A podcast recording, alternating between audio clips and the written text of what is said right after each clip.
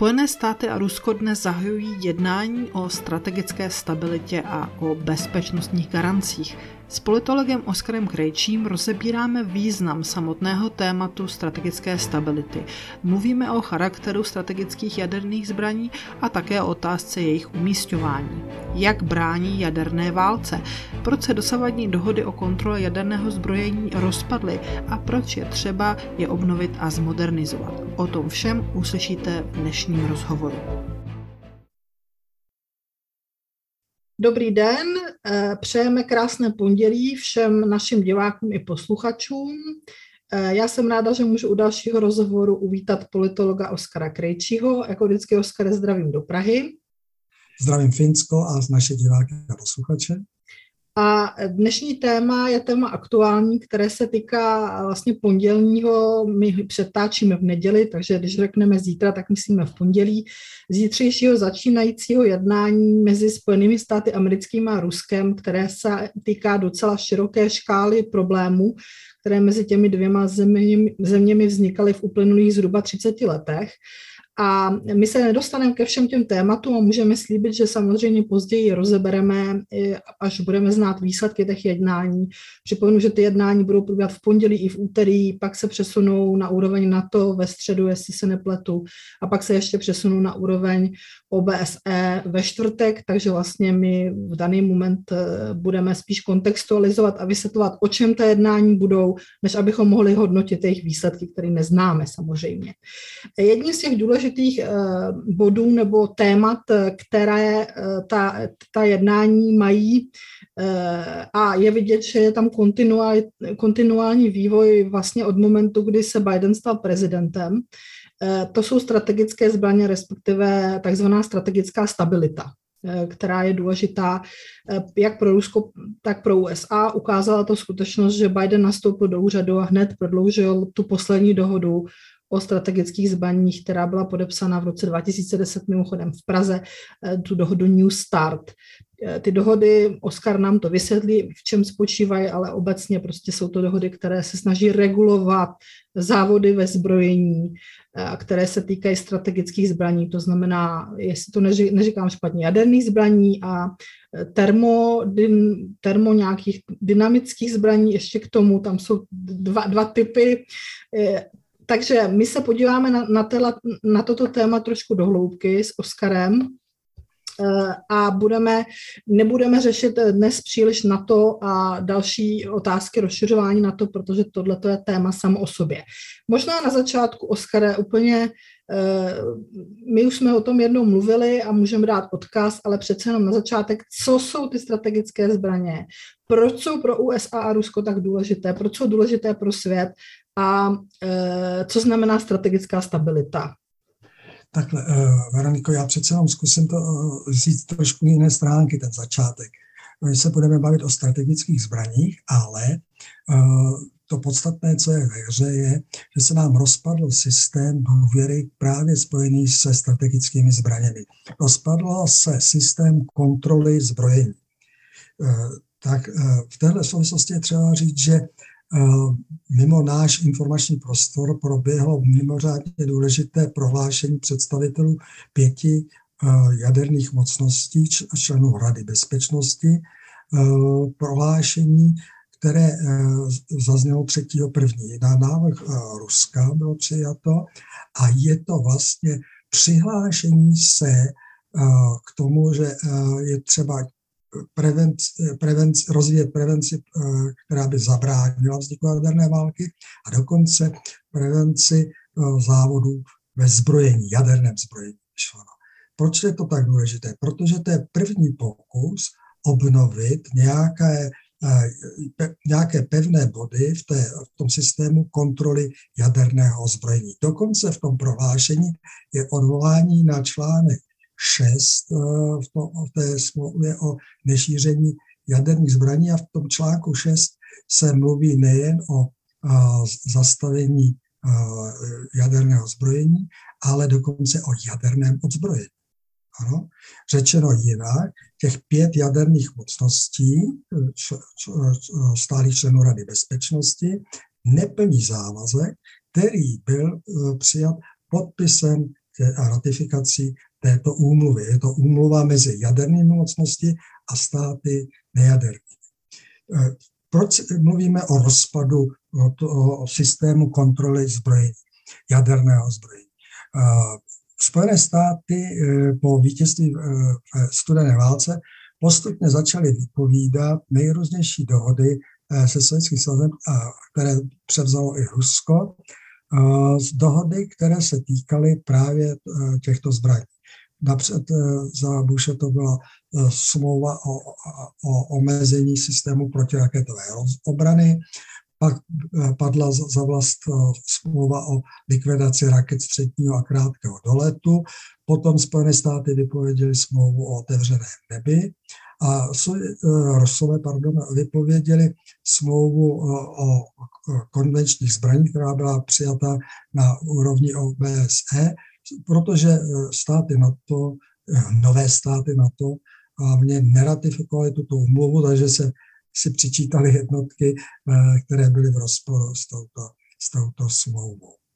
Ta smlouva o nešíření zbraní, jaderných zbraní, to je nejdůležitější smlouva toho o, o systému kontroly zbrojení. Takže je velmi dobře, že se na ně mocnosti odvolaly a řekl bych, že je to dobrý základ i pro to pondělní, pondělní jednání. Ale i ta, jako každá smlouva, i tahle v sobě skrývá celou řadu problémů. Tak za první velký problém je v tom, že uh, sice má sto šedesát jedna dneska uh, účastnických stran tato smlouva, to znamená sto šedesát jedna států ji ratifikovalo, uh, pardon, sto devadesát jedna států, sto devadesát jedna států ji ratifikovalo, že máme tu tři státy, které uh, ji uh, nepodepsali a neratifikovali, a ty mají jaderné zbraně, to znamená Indie, Pakistán a Izrael. A máme tu jeden stát, K L D R, Severní Koreu, která sice smlouvu podepsala, ale poté, kdy ji Bush zařadil na, na osu zla a vypověděl dohody o výstavbě jaderných reaktorů v, v Severní Koreji, tak Severní Korea od smlouvy odstoupila. Ještě jeden prvek té smlouvy je důležitý. Ta smlouva říká, že každý stát má právo na mírovou jadernou energetiku. Právo rozvíjet jader, mírový atom. Ano. To je problém, se kterým se setkáváme dneska při těch nejrůznějších jednání s Iránem. Irán podepsal a ratifikoval smlouvu o nešíření jaderných zbraní, ale to, jak pracuje na výrobě uranu pro své jaderné elektrárny, vyvolává někdy pocit, že ta, to zdokonalování nebo to čištění uranu může dosáhnout úrovně, je, která je použitelná, použitelná pro výrobu jaderných zbraní, což mimochodem dělá třeba Brazílie, taky nikomu to nevadí, ale v případě Iránu citlivého Blízkého východu, východu je to uh, sporná záležitost. Takže ten přechod mezi mírovým využitím, na které máte právo, a případným jaderným zbrojněním je uh, citlivý. Pak tu máme ještě jeden zvláštní problém spojený s touto úmluvou. Ona vám neřeší rozmisťování jaderných zbraní, když je už máte na území nejaderných států. Ano? Takže uh, z těch jmenovaných devíti států pouze jeden má jaderné zbraně na cizím území, a to jsou Spojené státy. Shodou okolností, shodou okolností v současné době jsou v Evropě a v Turecku. Na sto padesát jaderných náloží je rozmístěno v Turecku, v Itálii, ve Spolkové republice Německo, v Belgii a Nizozemsku. Ano, jsou to zvláštní nálože jaderné, jsou to B šedesát jedna bomby, které jsou dneska v té variantě dvanáct sami navoditelné a mají složitou charakteristiku, které na tu, na tu bombu můžete umístit nálož, která má nula celá tři kilogramu anebo tři sta padesát až čtyři sta kilogramů. Ten trinitu toho ulénu, jadernou termonukleární nálož, ano. To znamená, řekněme, těch, to maximum těch čtyři sta a hirošimská bomba plutoniová tam měla patnáct kilotonů. Ano, měřitelnou účinnost. patnáct až dvacet, ty údaje se někdy, někdy mí, mí, mí. To znamená, vy tu máte ještě problém s tím lesem. To není jednoduché. Mimochodem, to je zvláštní, tady je vidět, jak, jak proběhla metamorfóza strany zelených v Německu, protože dneska jim vadí jaderné elektrárny, ale nevadí jim americké jaderné zbraně na území Spojených států. Při té příležitosti se podíváme ještě úkrok do, do strany. Naši přátelé na Slovensku, jestli pronajmou Američanům dvě letiště, Malacky a Sliač, kdo jim zaručí, že tam Američani nebudou skladovat, anebo že to letiště nepoužijí pro tranzit jaderných, jaderných náloží, protože ty, tyhle ty nálože, o kterých jsem mluvil, to jsou bomby k letadlu. A vy nevíte, jestli to zavěsí pod bitevník anebo pod strategický bombardér. Aha. Hmm. Tady je třeba říct, že ten systém, systém, který se vytvářel kontroly jaderného zbrojení, tak měl strašně zvláštní povahu. On měl daleko k tomu vlastnímu odzbrojování.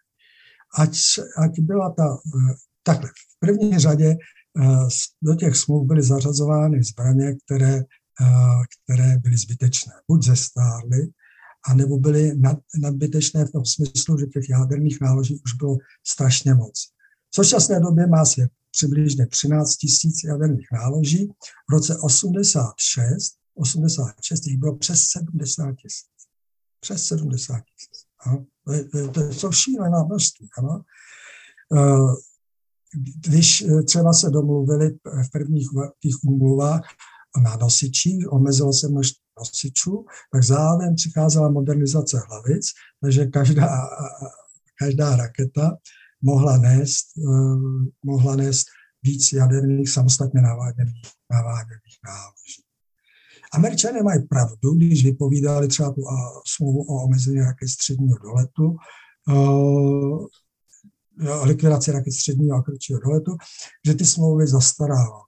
Ano, to je svatá pravda, ale důležité je, když vám smlouva zastará, nahradit ji novou moderní a ne vypovědět a vytvářet. To, to jsem se tě právě chtěla zeptat vlastně na tu motivaci. Proč, proč se ten systém rozpadnul? Je, ty jsi řekl argument teďka, jakože Američani tvrdili, že teda jsou zastaralí, ale proč, proč nebyli nahrazeni, nahrazeni novým, novým systémem? Proč k tomuhle tomu došlo? A proč tomu došlo, je to zvláštní v době, kdy takzvaně vlastně už skončila studená válka a dalo se předpokládat, že se tyhle, ta, ta funkce těch zbraní změní, respektive třeba, že se stanou k ničemu.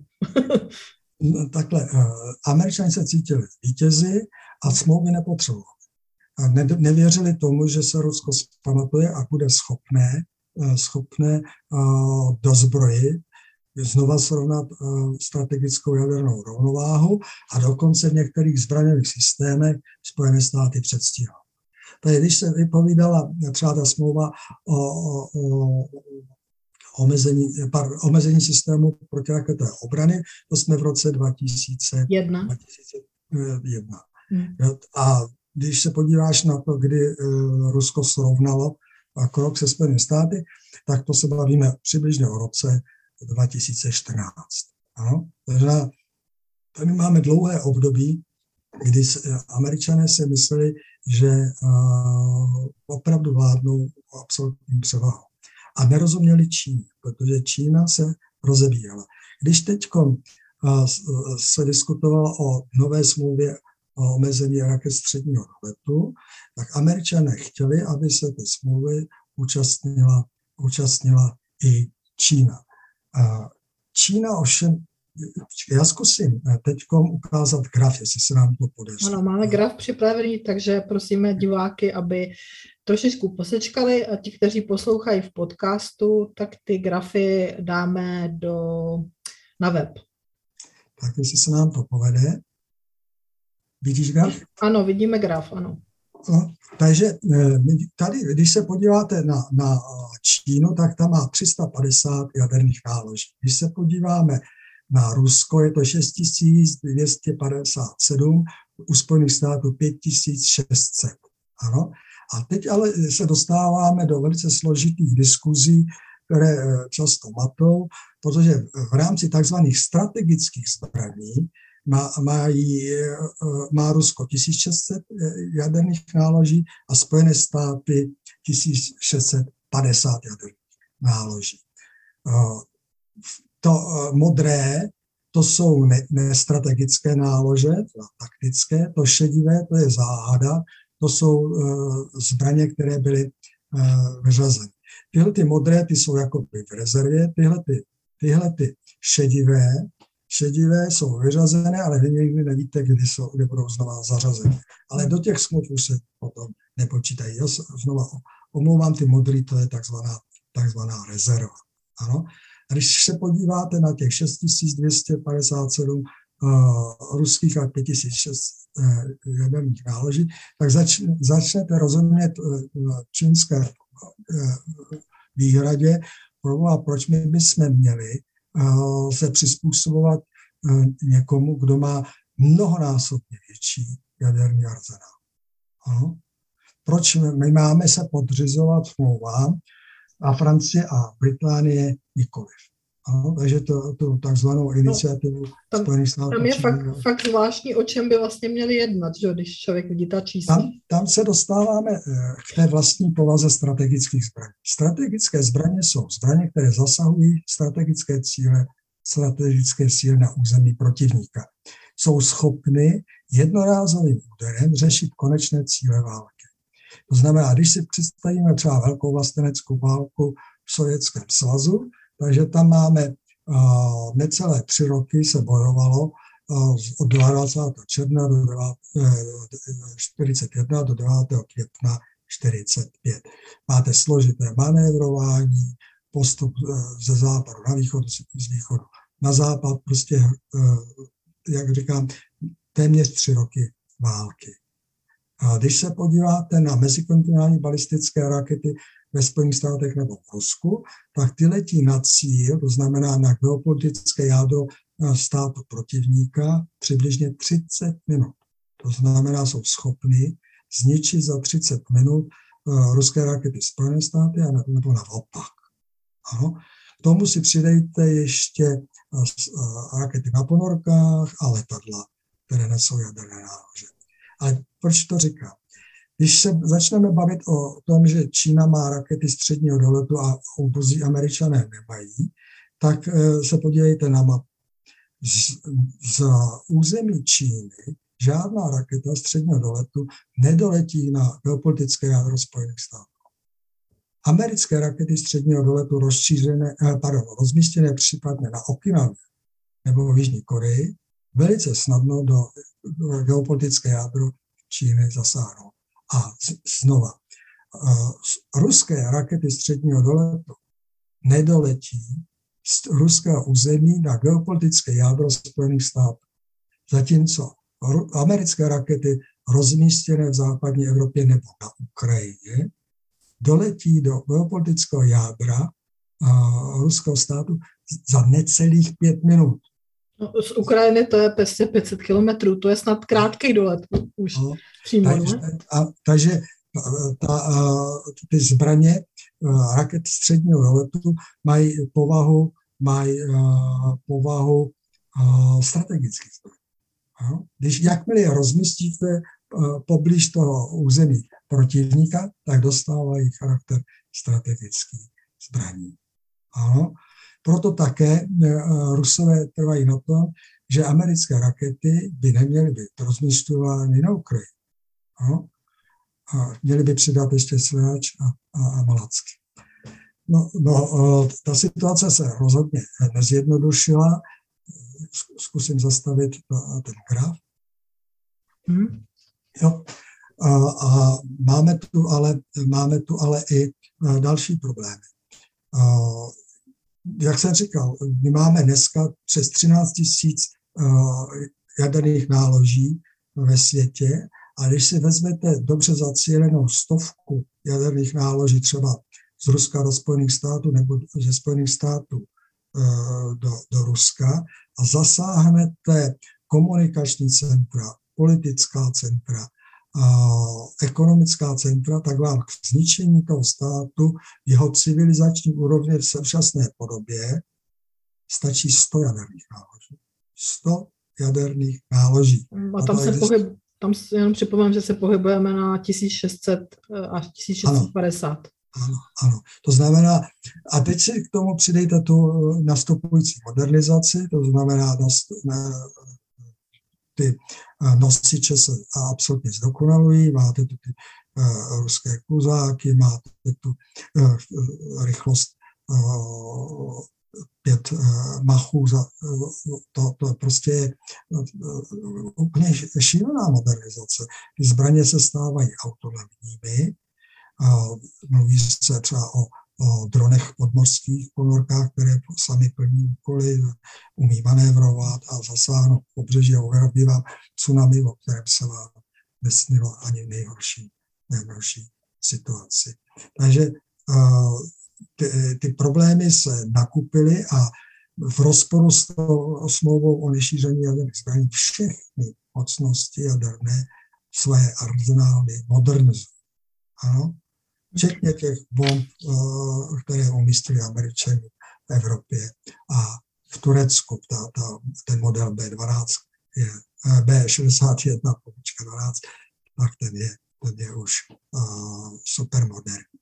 Ale říkal jsem si, že, že by stálo za to uh, připomenout zvláště uh, našim, našim uh, současným novým uh, ministrům uh, a novinářům, kteří pěstují protiruskou hysterii, uh, dvě věci. Za prvé, uh, za prvé ta rovnováha mezi Spojenými státy a, a Ruskem je dneska tak jednoznačná, že vylučuje použití strategických zbraní, aniž by ten útočník nespáchal sebevraždu.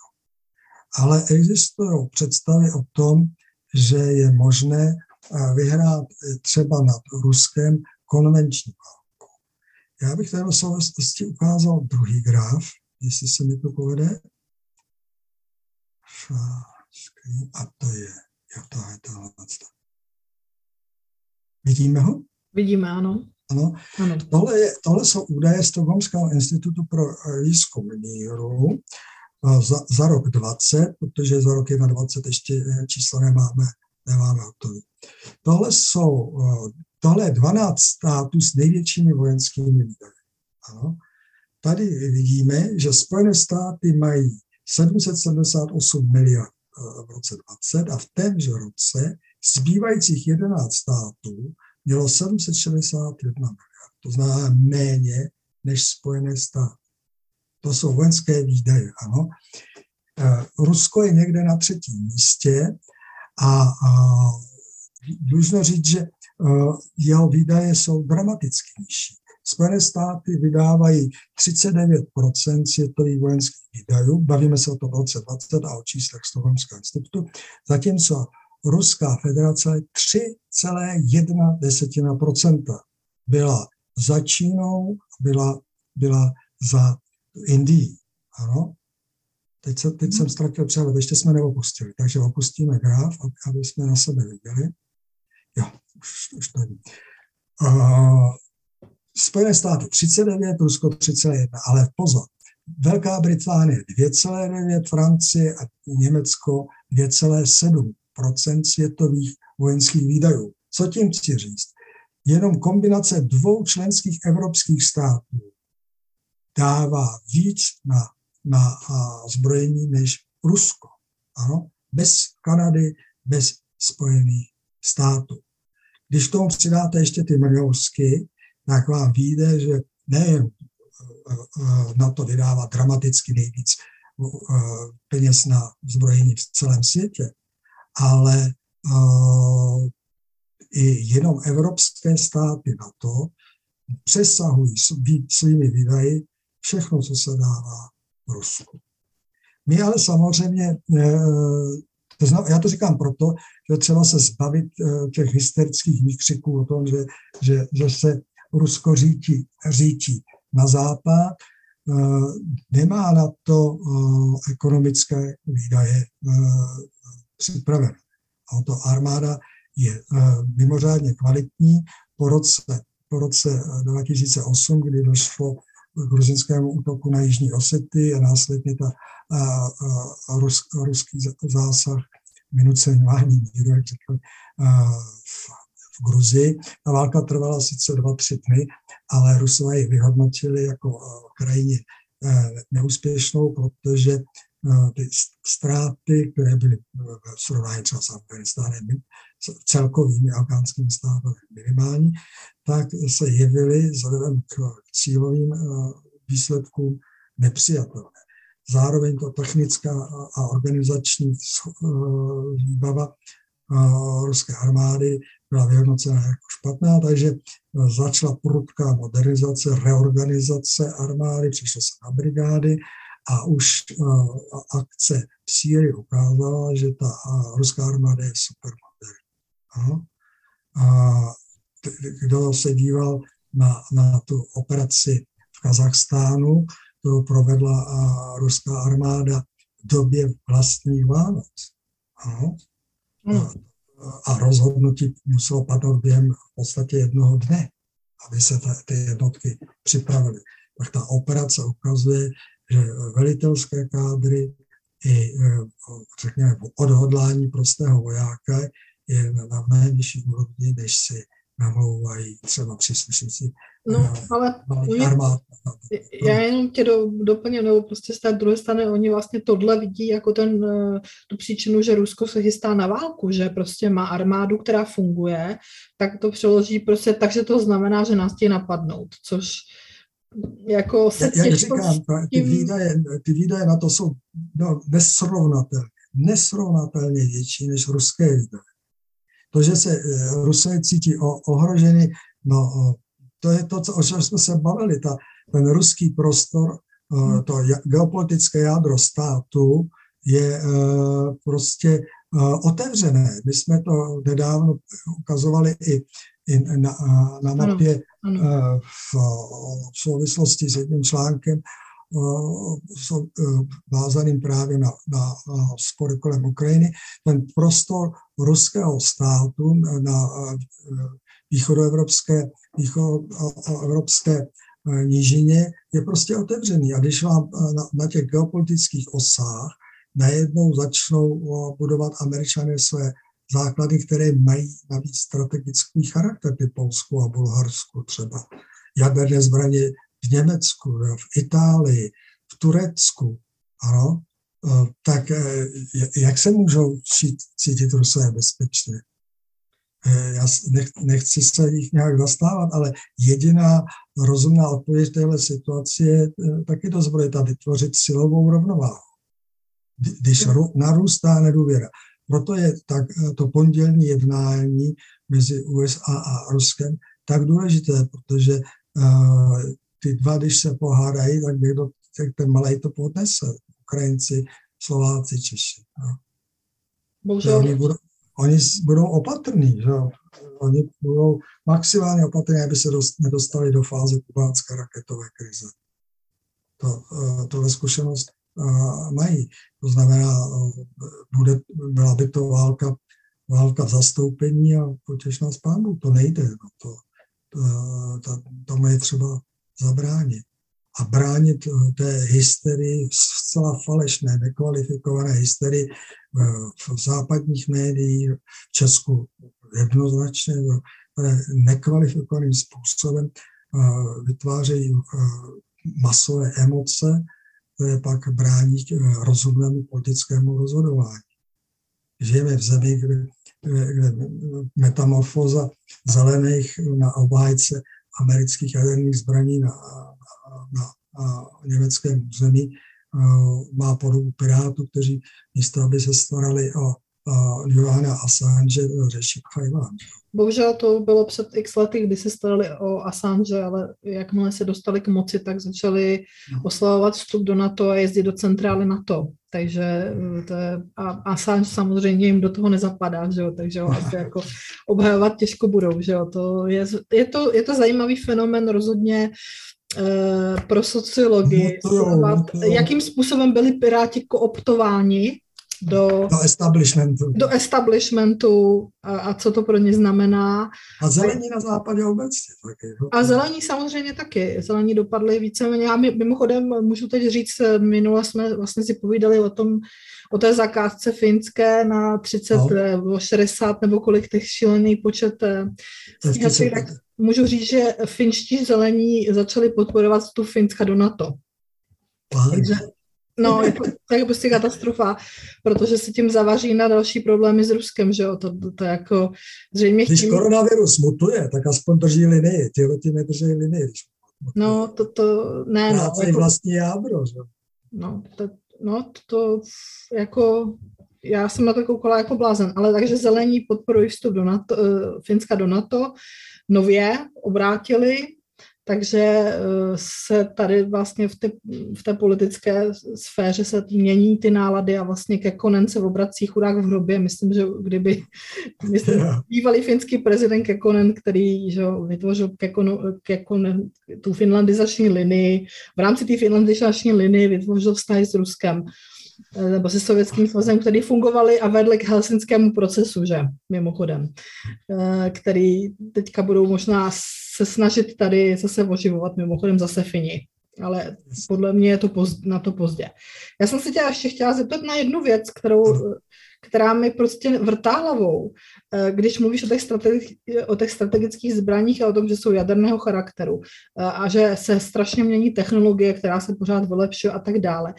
Proč ale se pořád uvažuje v těch kategoriích těch jaderných zbraní, když všichni víme, že prostě jasně, dobře dosáhnou rychle toho, toho, toho cíle té války, což je, ty jsi to řekl kulantně, já to řeknu na to, což je porážka nepřítele prostě, že jo.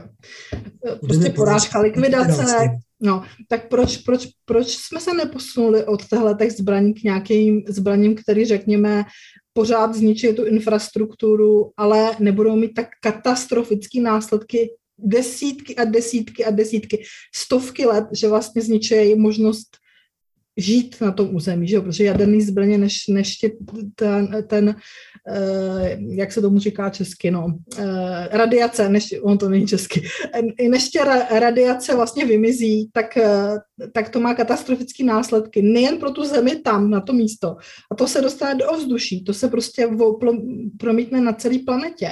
Tak proč se, že, proč se v pořád uvažuje o těch jaderných zbraních? Je to psychologie čistě, že to je tak strašná zbraň, že prostě jim vyhovuje, ta, bude to hrůzu se navzájem. No, ano, když, když mezinárodní soudní tribunál řešil otázku jaderných zbraní, tak dospěl k názoru, že je nelze zakázat a že není dobré zakázat, protože slouží k odstrašení. To znamená, když se těch otázek chopí racionálně uvažující politik nebo voják, tak samozřejmě dospěje k názoru, že je třeba udělat všechno proto, aby k téhle válce nedošlo.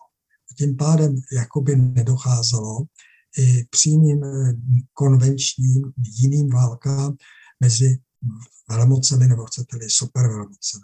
Když má někdo jaderné zbraně, tak se na něj, na něj neútočí. To znamená, tady existuje, jak ty říkáš, psychologická bariéra mm-hmm.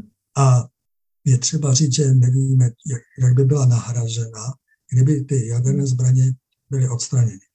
Jestli si vzpomeneš, tak za Obamy vlastně republikáni i, i demokraté, část republikánů, část demokratů s republikánem mimochodem Henry Kissinger, vystupovali s programem úplného jaderného odzbrojení, protože začínali mít k dispozici nekonvenční a zároveň nejaderné zbraně s obrovskou ničivou, obrovskou ničivou silou. A t- osud těchto zbraní je a, a, pochybný, protože je to stejné jako chemické zbraně. Chemické zbraně se říkalo, to jsou jaderné zbraně chudých, protože to si mohl vyrobit v podstatě, v podstatě každý. Takže se dohodli, že budou zlikvidovány. Jaderným velmocem to vyhovovalo. A biologické zbraně jsou komplikovanější ještě, protože se blbě skladují, vy musíte to, tu mouchu nebo tu bakterii udržovat při životě něčimi kmy. Takže zároveň jak ty chemické zbraně, tak, tak ty biologické zbraně se hůř kontrolují při použití. To znamená, zatočí se ti vítr a, a, a breberky a nebo, nebo plyn jde do vlastních, do, do vlastních řad. I když máš připravené protilátky, tak je to strašně, strašně riskantní. Takže všem vyhovovalo tyhle zbraně zakázat. Ale vytvořil se velmi dobrý systém, třeba pokud jde o ty chemické zbraně, a kontroly plnění této úmluvy, který by byl použitelný i v případě, kdyby se, se dohodl o, o likvidaci jaderných zbraní. Ale, jak jsme si řekli, oni slouží nejen k, k válce, ale i k tomu, o čem se říká odstrašení. A bylo by třeba buď je něčem nahradit, anebo a zvýšit důvěru mezi státy. A to je ten základní problém. A ten a problém není technický. Ten problém je v hlavách lidí. Pěstujeme si své zájmy v politice a, a snažíme se toho druhého co, co nejvíc ošetřit. Ta, tahle ten a, systém fungoval vlastně od starověku, no a kapitalismu, je, kapitalismus ho přežil tím, že a, rozvinul velice široký vojensko-průmyslový komplex, který ti pomáhá udržet a, ekonomiku v chodu v případě krize, protože to máš a, ano. zaměstnanost, to máš inovace, investice do inovací, to máš monopsol, to, to je, to je uh, jistý zákazník, stát ti to odkoupí od, od těch uh, uh, soukromníků. Takže, uh, a zvlášť, to... pardon, jenom zvlášť právě ruská a americká ekonomika na tohle hodně jedou. A máš problém samozřejmě, protože ty to potřebuješ udržovat v chodu a co s těma zbraněma, které si vyrobil a nepoužil. Buď zastarají, anebo musíš zastavit výrobu, Uh, protože máš plné sklady. Takže to buď prodáš uh, Čechům nebo Izraeli, že? No, Izraeli ne, Izraelu se na to počuje, a, ale prodáš to Čechům a Slovákům, a, a nebo to použiješ. No. Jinak ty sklady nevyprázdníš. No. Můžeš to samozřejmě demontovat, ale to, to je ztrátová záležitost. To je ztrátová. Než skončím, mě ještě napadla jedna taková jako věc, když jsi teďka zmínil vlastně tu funkci tak jaderných zbraní, že to je vlastně brzda proti vál, války mezi velmocemi, přímé války mezi přímým konfliktu mezi velmocemi. Co z toho vyplývá pro země, jako je Česká republika, Slovensko, Ukrajina a další? Z tohohle toho staleté konstelace, zahraničně, politicky a bezpečnostně. Tak logické je schovat se pod, pod nějaký deštník. Mm-hmm. S neutralitou je to složitější, to musíš mít velice chytré politiky a zároveň musíš mít, musíš mít garanci právě těch, co drží deštníky. Rakousko má v podstatě garanci i ze západu, i z východu, že, budou, že bude se dodržovat rakouská neutralita, to teď platí o Švýcarsku, ale to samo o sobě je dítětem nějaké mocenské, mocenské rovnováhy. Takže ty se musíš schovat pod nějaký deštník, řekněme ruský nebo americký, a být velmi ostražitý. Být velmi ostražitý, to je ten, kdo tě chrání, tě rychle vymění, když, tom, když bude mít možnost na tom vydělat. Buď vlastní bezpečností, anebo uh, i finančně. Tak pozor, uh, jako, uh, ne, jak se říká, nepřítel tě nezradí, zradí tě může jenom přítel. A už nás zatáhli na, naši uh, uh, spojenci do uh, válek, které jsou zcela v rozporu s národními zájmy, bombardování Jugoslávie. Mimochodem, tady se Američan při přeletu, jestli můžou přes nás lítat, když bombardovali Jugoslávii.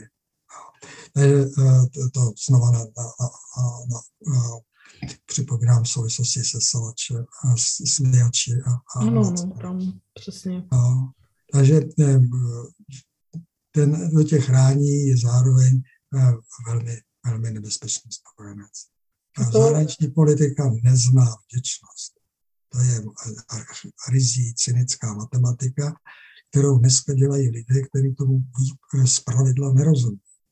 Ano, a to i na straně těch mocí. V podstatě je, existuje pár lidí v těch politických elitách, u kterých máte jakýž takový pocit, že vědí, co jsou to jaderné zbraně, co je to odstrašení, jak složitě se to počítá, jak jsou falešné ty informace. Když se podíváte na, na zprávy o kubánské raketové krizi, tak Američané měli zcela falešné představy o, o sovětském jaderném arzenálu, měli ho nadhodnocený. Ta, ta skutečná rovnováha vznikla až v polovině šedesátých let, existovala na začátku. A zavolal pámu nebo Karel Marx za to, že to měli špatně spočítaný, protože, protože někomu mohlo přiletět přednost, že tu válku, válku začnou. Ale v podmínkách dneska je nemožné vyhrát jadernou válku ze Spojených států proti Rusku, z Ruska proti Spojeným státům a to teď začíná platit i o Číně, takže ani proti Číně se nedá, nedá vyhrát. Čína je vlastně dneska jediný stát z těch jaderných mocností, který má v doktríně zakotveno nepoužijeme jadernou zbraň jako první, což je z ideologického hlediska podle mého názoru velmi dobré, ale je tam ještě jeden háček, jak to takových věcí bývá. Čína nemá žádnou potřebu vojenské agrese, necítí se policajtem, to znamená, bude-li v nějaké válce, bude to na její území. Na území Číny se jaderná válka, pardon, nejaderná válka, nejaderná válka na území Číny se proti Číně vyhrát nedá. nedá. Má kvalitní armádu, která se opírá o obyvatelstvo, které je dneska sebevědomé, semknuté, nedá. nedá. Takže zanechme těchto těch hloupostí, orientujeme se na spolupráci a budeme-li schopni té spolupráci dosáhnout lepších výsledků, než to náš partner, nebo chcete-li protivník, tak pak se cítíme vítěze. A namlouvat si, že můžeme vyhrát nějakou válku, že, že uh, ošidíme Rusko nebo Čínu, že se nechají napálit. To, to, je, to je velice riskantní strategie, která uh, ne, nemůže skončit dobře. Tak já myslím, že dnes tímto skončíme. Uvidíme v následujících několika dnech, dnech jakým způsobem se s touhle odpovědností poperou tedy představitele jak, jak Spojených států, tak, tak Ruska a dalších, NATO a dalších, protože ty následující čtyři dny budou ohledně těchto otázek velice intenzivní. A já ti moc děkuji za dnešní rozhovor a zdravím do Prahy. Já také děkuji, doufám, že to bude zajímavé. Doufejme a přejeme všem hezké pondělí.